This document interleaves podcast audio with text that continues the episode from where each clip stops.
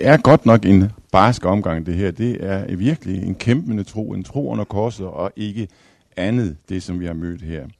Ingen erfaring til sydenlande, indtil videre i hvert fald. Og det svarer jo meget godt til den forståelse af tro og kristendom, som altså karikaturbilledet af tidværv, som det engang har i hvert fald været, øh, kommer med. Og som også Pranter kan repræsentere et stykke vej. Der er ikke så meget plads til erfaring her. Det er den nøgne tro, det er den kæmpende tro, det er den udholdende tro, og ikke mere. Øhm. Og, og det er også stærkt, det her billede. Det er også sådan, man møder øh, øh billedet hos Luther her i hans anden sande kommentar. Og ikke mindst i Romerbrevs forelæsningen. Og det er ikke spor mærkeligt, at Romerbrevs forelæsning blev så øh, stærk for de folk dengang, og de kan så bruge den med sådan stor glæde.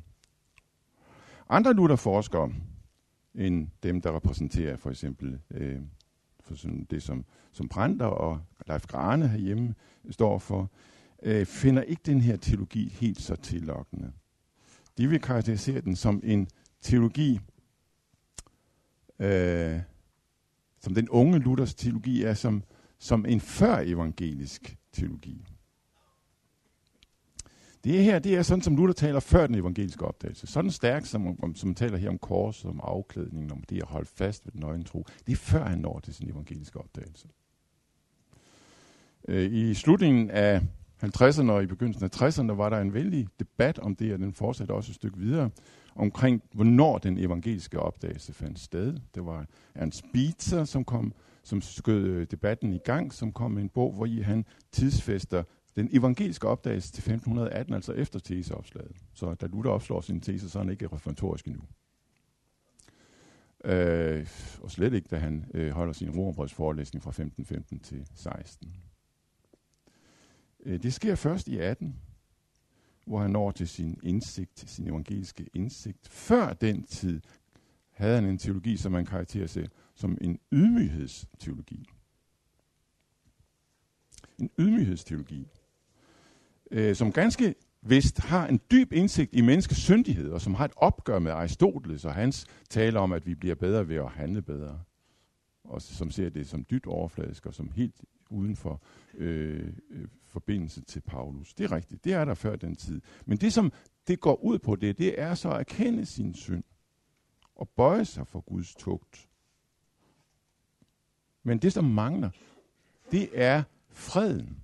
Det er det tilsagte retfærdighed, det er ord, der kommer med Kristus til os.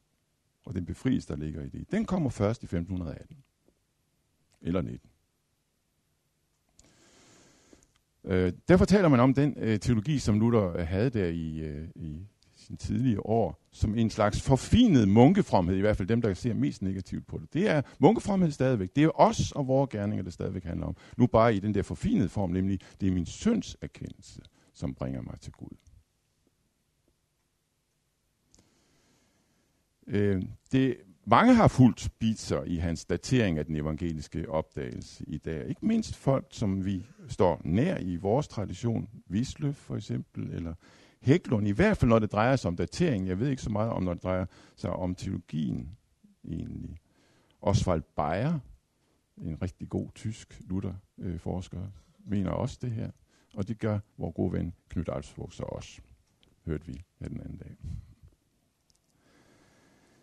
Øh, I lyset af den her, tænker jeg, og fornemmer jeg også hos nogle af dem, så bliver alle anden talme kommentar en lidt problematisk størrelse med dens meget stærke tale om korset. Den er godt nok skrevet efter Luthers evangeliske opdagelse. Det er svært at komme udenom. Øh, den begynder altså, han holder sin forelæsning fra 1518, og så udgiver han øh, kommentaren fra 1519 og så videre. Så det er jo efter den evangeliske opdagelse. Men den er præget af rester af Luthers gamle teologi, tanker, som stadig hænger ved hos Luther, men som vi ikke nødvendigvis helt skal tage helt på samme måde nu, og som Luther heller ikke selv gør det.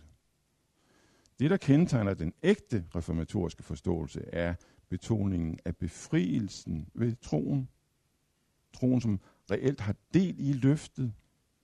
Ikke først efter min egen ydmyghed, men bare ved, at ordet siges til en, og det kommer til en i ordet. Altså også en betoning af vidsheden. Det tegner lidt firkantet op, det her, og der kan sikkert være rigtig mange nuancer til. Og jeg vil slet ikke afvise, at der er en udvikling i Luthers teologi, og jeg vil heller ikke afvise, at salmekommentaren her er specielt stærk, når det drejer sig om øh, Luthers korsteologi. Det kan jo så også skyldes, at han udlægger salmer, som er så fuld af den slags erfaringer og, og, og anfægtelser, og ikke mindst den første del af salmerne, øh, de første øh, 12 salmer, hvis nok, som anses for at være det. Men jeg vil samtidig sige, at jeg skal passe på. Jeg, jeg, jeg har den overbevisning, at vi skal passe på, at vi ikke skyder det her ud og bare lægger det til side, hele den her side. Jeg tror, det følger med. Luthers korsteologi er ikke bare noget, der hører til salmkommentaren, selvom den bliver lidt ensidig. Jeg tror, vi har noget at lære, øh, hvis vi skal få fat i, hvad Luther ville hele vejen igennem af den her teologi. Sagt lidt kort. Men jeg vil samtidig sige, at der er mere at sige om troen, end at den kun er en nøgen tro. En, nøgen, en tro, der ingenting erfarer. Øh, der er noget, som de, der er så glade for Luthers korsteologi, mangler i deres læsning af Luther. Det gælder især Leif Grane. Han mangler det rigtig meget. Men også lidt Pranter, min gode Pranter. Øh, og det er Luthers stærke tal om erfaring. Det, som Luther taler, øh, og det, som Luthers taler om erfaring, rummer og røber, Nemlig at troen ikke bare er den nøgne tro, men at vi ved troen reelt bliver et med Kristus. Øh, det var jo noget af baggrunden for det her mærkelige citat, vi mødte før. Derfor vender den, der vender tilbage til intet tilbage til Gud. Altså, det er, det er en virkelighed, der ligger bag det. Det er ikke bare min nøgne tro, jeg der griber ved Gud med min tro, men i troen er vi øh, rummer en virkelighed. Troen rummer en virkelighed. En, en, en, en, en væren, som vi får del i og har del i, som Gud allerede er ved, at, øh, som han allerede ved sin skabelse har givet os del i, og som han ved at indgyde håbet i os, allerede i gang med under den knusende gerning, han gør. Der er en realitet i det, en ontologi i det. Det er det, som den finske Lutherforskning blandt andet har med til at pege på, som ikke nødvendigvis er enige med i alt, men som har peget på nogle ting, som jeg tror, vi kan lære noget af. Lad os først se på det med erfaring. Luther taler ganske rigtig meget imod sikkerheden mod det her, som man kalder for securitas. Den uanfægtede antagelse af, at man da selvfølgelig bliver frelst, at der, der ikke er noget at frygte for ens eget vedkommende, den taler han altid imod. Sådan en vidshed kan ikke bruge til noget. Det er den alvorligste grundstad i hans samtids teologi. Den her farisæiske tale om at skaffe sig en fortjeneste ved det liv, man lever, med den tillid og sikkerhed, som det sigter imod, at ens liv er sådan, som Gud ønsker det, at det ikke er noget at frygte for ens eget vedkommende. Den sikkerhed kan kun ødelægge. Den fører til hovmod. Den fører til, at man lukker Gud ude den fører til, at man ser ned på andre. Men det, at Luther altså i den grad kæmper imod sikkerheden, betyder ikke det, som der har været tendens til at sige hos teologer, som er præget af den dialektiske teologi, nemlig at så kan der ikke være noget, der hedder en erfaring af Guds nåde. At der, og det at være optaget af erfaring er et udtryk for, at man ikke vil nøjes med ordet, men vil have noget mere at støtte sig til. Noget, som man kan tage og føle på.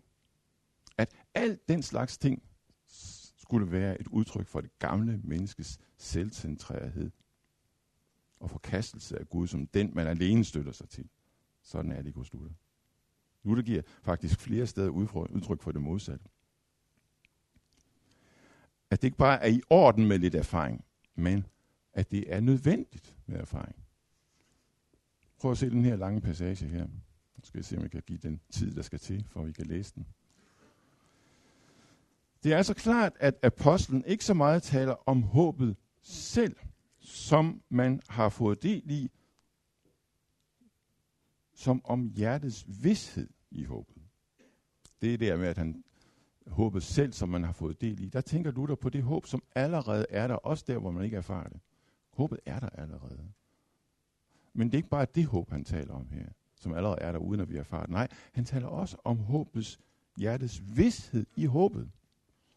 Når man efter anfægtelsen og indgydelsen af håbet, hvor man efter man selv synes er uden håb, føler, at man håber og tror og elsker.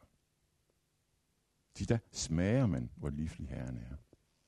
Og så begynder man at hungre og tørste efter at lide mere, for at lidelsen kan udvirke et endnu større håb. Derfor er det nødvendigt, at troen, håbet og kærligheden er der ved begyndelsen af enhver gerning og lidelse. Og dog efter gerningen og lidelsen, at det, som var skjult også for en selv, blev åbenbart. På den måde blev Job og Abraham prøvet, for at det skulle erkendes også af dem selv, at de skulle, og at de skulle blive visse på, at de troede, håbede og elskede Gud. Det er nødvendigt ikke blot at tro, håbe og elske, men også at vide og være vis på, at man tror, håber, elsker. Helt hører hjemme det skjulte under uværet. Dette efter uværet. Det er da i virkelig understregning, at håbet ikke bare, og erfaringen af håbet ikke bare er en, en, øh, en sideeffekt ved det, men at det faktisk er noget, der er vigtigt. Øh, jeg har et kapitel om det her i min øh, afhandling ved gaven helbreder af naturen, som godt nok er skrevet for længe siden, men som jeg bestemt har kunnet, eller som jeg har hentet frem her også af tidsmæssige grunde, og har haft glæde af at læse igen. Og der har jeg en længere citat, øh, eller en længere opregning af andre steder, hvor Luther siger noget lignende. Og jeg citerer bare, i salme 13.4 i udlægningen af det her i orationes, understreger Luther, at bønden i anfægtelsen ikke bare er en bøn om, at Gud må se til os, men er en bøn om, at vi bliver i stand til at mærke, at han ser til os, ved at vi får fred i hjertet og fortrøstning. I salme 20, vers 8, kan Luther sige, at det ikke er nok, at man ved begyndelsen af anfægtelsen tænker på Guds navn og påkalder det. Nej, det er nødvendigt at blive ved og bestandigt at drage de erindring, indtil man til sidst får sejr over alle de redsler og farer, der løber storm imod en. Og i salme 22, vers 3, kan en endnu kritisere Augustin for at have sagt, at visdommen læres, når ens bøn om udløsning fra anfægtelsen ikke høres. Nej, siger Luther, det er, når man har været i anfægtelsen og blevet hørt, at man lærer, hvor god Herren og anfægtelsen er. Altså her er Augustin mere korsteologisk end Luther, hvis man kan sige det på den måde. Ja, det er i min bog på side 179-180. Øhm, når du der står over for den, der befinder sig i dyb anfægtelse, som ikke mærker noget til sin tro eller sit håb, som vi var inde på før, men kun det, som Luther kalder en uovervindelig fortvivlelse, så kan Luther sige, at det godt kan være, at Gud ikke opfylder ens bønder og ønsker om at erfare håbet og glæden. Det kan godt Luther, godt Luther sige. Altså den, der er der i anfægtelsen, og ikke, ikke kan se ud over den, øh, så kan Luther altså sige, det kan godt være, at de bønder, som du her beder, ikke bliver hørt. Du skal være for det andet, du skal for det andet forholde dig sådan igennem hele livet, at du beder om håbet, dog sådan, at du ikke viger tilbage for denne svaghed som noget, der kan være Guds vilje med dig lige til døden. I det du siger med din fyrste og herre, min sjæl er dybt bedrøvet til døden. Det skal du være klar på, og sådan kan det ende, eller sådan kan det blive ved. Det er rigtigt. Jeg tror igen, det er et udtryk for, at Luther er en god sjælesørger. Han vil ikke bebyrde den anfægtede med store ord, som man slet ikke kan rumme i den situation, man er i. Det kan godt være, at du må udholde det resten af dit liv, ligesom Jesus måtte det til sin død. Men han fortsætter. Han vil ikke have, at man bare opgiver håbet. Luther fortsætter. Men bed sådan, at du ikke tvivler på, at Gud i fremtiden vil give dig håbet.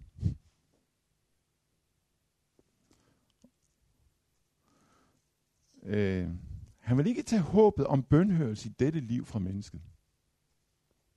Nok ved vi, at der skal komme en fuldendelse, hvor alt skal blive godt, men nu der vil ikke, at vi skal nøjes med det, så at sige. Gud er også dette livs Gud, som vil gribe ind i dette her liv. Citatet øh, fortsætter. For han som vil, at du skal bede. Ja, han som har ville lære dig denne bøn, uden at du har gjort noget for det. Han ville det, fordi han har sat, dig, sat sig for, eller stillet sig selv i udsigt, eller stillet dig i udsigt, at bønhøre dig. Derfor bær det med tålmodighed, hvis det bliver forsinket, uden at tvivle på, at han vil give dig det til sin tid, vil den, der kommer, komme. Han tøver ikke. I mellemtiden må man håbe med håb imod håb. Håbet bliver også en opfyldelse af håbet i dette liv, eller erfares i dette liv. Øh, vi kender den samme understregning af erfaringen fra et, rigt, et, af, af erfaringen fra et, et, et, et rigtig kendt sted, som vi jo de fleste af os er ret fortrolige med, nemlig hans fortale til de tyske skrifter fra 1539, der hvor han taler om, hvordan man bliver en ordentlig teolog igennem de her tre øhm, veje. Bøn, meditation og anfægtelse. Bøn om, at Gud vil åbne skriften for en, meditation over skriftens ord, og så endelig som det tredje, anfægtelsen. Og hvad er det, han siger der om anfægtelsen? For det tredje er der tentatio anfægtelse.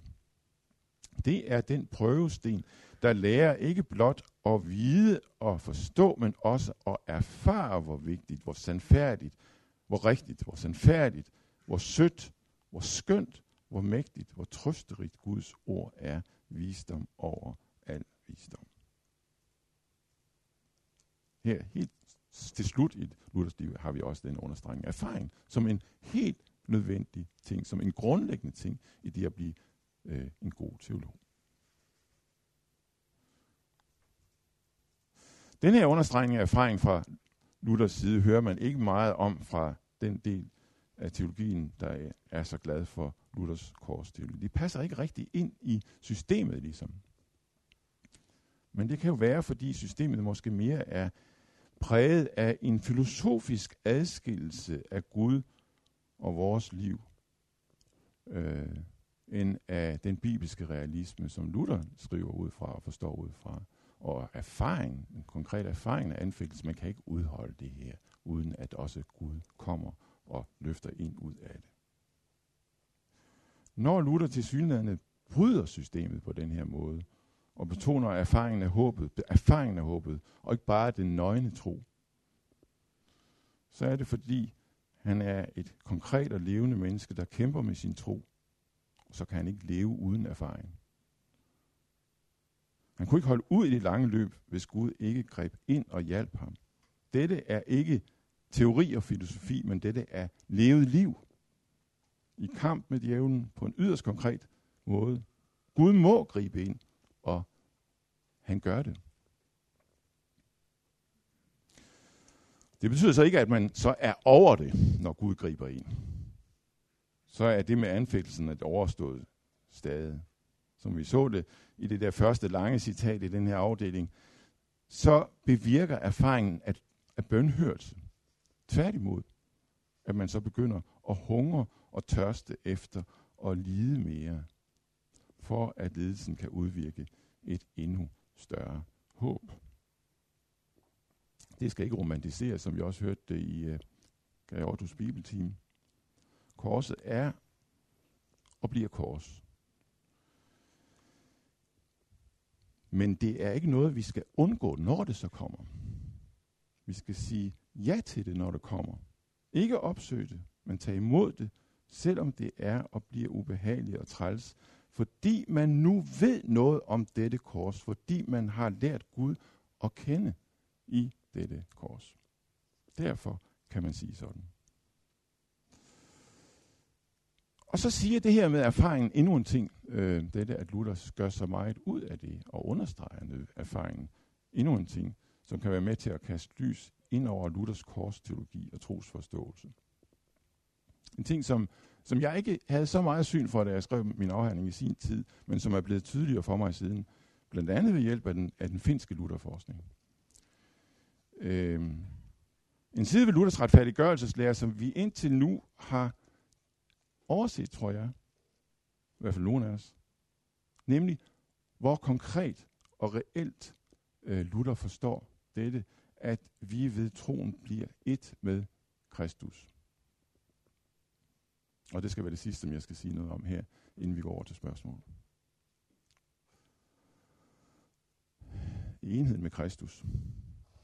Det kan kun blive kort. Jeg har, jeg har skrevet det i, i nogle artikler, jeg har skrevet her i efteråret, og som kommer ud nu her en gang i løbet af det kommende år, og som også kommer ud i den lille bog, jeg har skrevet om Luther. Det var så min lille reklame. Der kommer en lille bog her i marts måned, som jeg har skrevet, og som jeg har lidt usikker på, hvad skal hedde, men jeg tror, at vi lander på en meget simpel artikel, øh, titel, nemlig Hvad ville Luther? Nu ved I det, nu kommer den i, om et par måneder. Der er skrevet lidt mere om det. Luthers opdagelse af evangeliet handler jo om opdagelsen af Kristus er vores fremmede retfærdighed. Øh, sådan som vi møder det blandt andet i den her sermon fra 1519 om den dobbelte retfærdighed. Den første retfærdighed er fremmed og indgydt udefra, der har vi igen det der ord indgydt, som jeg har mødt nogle gange. Indgydt håbet, indgydt den her fremmede retfærdighed udefra mærke, men det skal vi ikke gå ind på her. Det er den retfærdighed, hvor med Kristus er retfærdig og retfærdiggør gennem troen, sådan som der skal skrevet i 1. kor 1.30, at han er blevet os visdom fra Gud, både retfærdighed, gørelse og forløsning, og så følger der nogle flere skriftsteder, som siger det samme. Kristus er vores retfærdighed. Han er vores fremmede retfærdighed. Den retfærdighed, som vi mennesker har mistet, og som vi forgæves søger at oparbejde, oparbejde med vores gode gerninger, den skænker Gud til søndere med evangeliet om Kristus. Han er vores retfærdighed. Han dækker os med sit liv og sin død. Vi får igennem evangeliet ham ragt til os. Han kommer til os igennem evangeliet og igennem det synlige tegn, sakramenterne. Men der er en side ved det, som vi måske har overset. Nemlig, hvor konkret Luther forstår dette, at Kristus kommer til os, og at vi bliver et med ham. Øh, vi kender jo alle sammen talen om det salige bytte, som, øh, øh, som Luther bruger som et, et af de vigtigste billeder, når han skal udtrykke sin evangeliske opdagelse. Det salige bytte. Gud, Kristus bytter plads med os. Han påtager sig alt det, som er vores, vores sønder, og vi får alt det, som er hans. Men det billede er jo i virkeligheden et billede, der stammer fra billedet med bruden og brudgommen. Brudgommens enhed med sin brud. Det er det, det ligger bag det salige bytte. Det er ikke sådan, at vi bytter plads. Han er der, jeg er her. Nej, vi bliver ét. Det er det, det handler om. Det er det, retfærdiggørelsen handler om. Kristus og den troende bliver et. Kristus kommer til os, tager bolig i os, bliver et med os. Det er ikke noget, der ligger efter retfærdiggørelsen. Det er selve retfærdiggørelsen.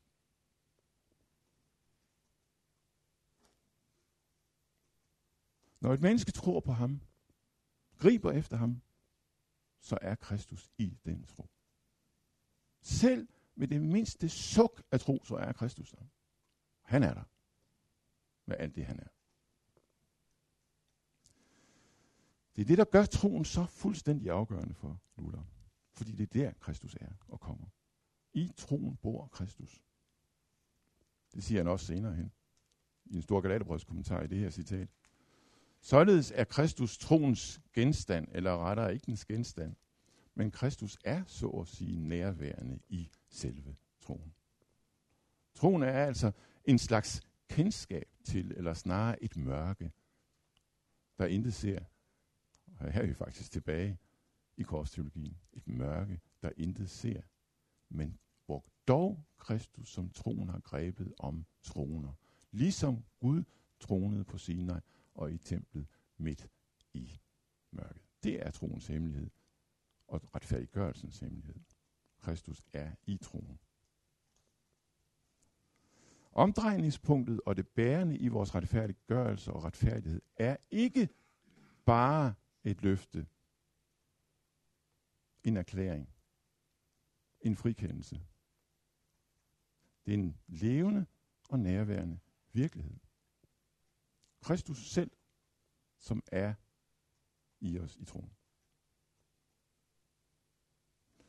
Sådan taler Luther igen og igen om den kristnes retfærdighed. Her i salmkommentaren kommer det til udtryk øh, i nogle passager, som vi burde have meget mere tid til at dykke ned i, men som jeg her vil nøjes med at citere fra. det er i forbindelse med udlægningen af salme 5.9, hvor han har en lang udredning om det her centrale begreb fra den evangeliske opdagelse, som vi mødte hos stand-up-kommunikeren i går. Det kunne de også trække frem, Guds retfærdighed. Øh, en lang kommentar om den her omdrejningspunkt for hans evangeliske opdagelse. Det er nødvendigt, at vi vender os til at forstå Guds retfærdighed på den kanoniske måde. Nemlig, at det ikke er den retfærdighed, ved hvilken Gud selv er retfærdig, og ved hvilken han fordømmer syndere, som det som regel bliver forstået. Nej, som den salige Augustin siger det i det spirituelle litera, det er den retfærdighed, som han iklæder mennesket, når han retfærdiggør det. Nemlig selve den barmhjertighed, eller den retfærdiggørende noget, i kraft af hvilken vi anses for retfærdige hos Gud. Der er også noget, der hedder anses for retfærdige. Men hvad er basis for det?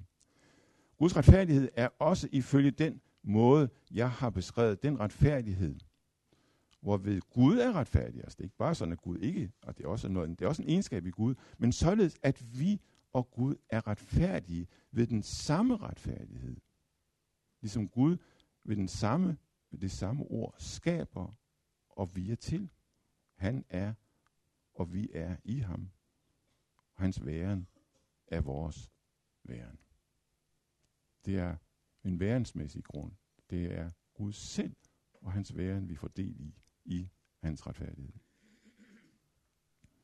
Luther siger det i det følgende øh, på den måde, at han bruger, han bruger udtrykket Guds vej øh, som noget, der dækker det samme som Guds retfærdighed. Og der siger han om Guds vej. Guds vej er nemlig Guds retfærdighed, som vi lever i og går på. Ikke på vores vej eller vores retfærdighed. Det er Guds vej. Fordi, som 3. Mosebog 26 siger det, han vandrer i os. Det vil sige, virker i os, lever i os, taler i os. Den omdrejningspunktet for det her, det er, at Kristus selv er der med sin retfærdighed, dækker os med sin retfærdighed, som en levende og nærværende virkelighed. Så det handler ikke så meget om, at Gud udvirker det her i os. Det gør han også, fordi når Kristus er os i os, så udvirker han også noget i os. Men omdrejningspunktet er, at han er der med alt det, han er. Og dækker os med alt det, han har givet. Øh. Samtidig må vi holde fast i det her som noget, vi ikke erfarer, men som, hvor vi er i et mørke, og så må vi holde fast ved det i troen. Men samtidig træder det frem. Det er det, der sker i erfaring, tror jeg, og i de gode gerninger. Erfaringerne er manifestationer af det nye liv, vi allerede har del i, fordi Kristus er i os. Det er et skjult liv, fordi vi endnu lever i denne eon, denne tidsalder, men det er dog et reelt liv, fordi vi i Kristus også lever i den nye eon. Det tror jeg er en af baggrunden for, at du, du taler om erfaringen, som man gør. Ja, så vil jeg holde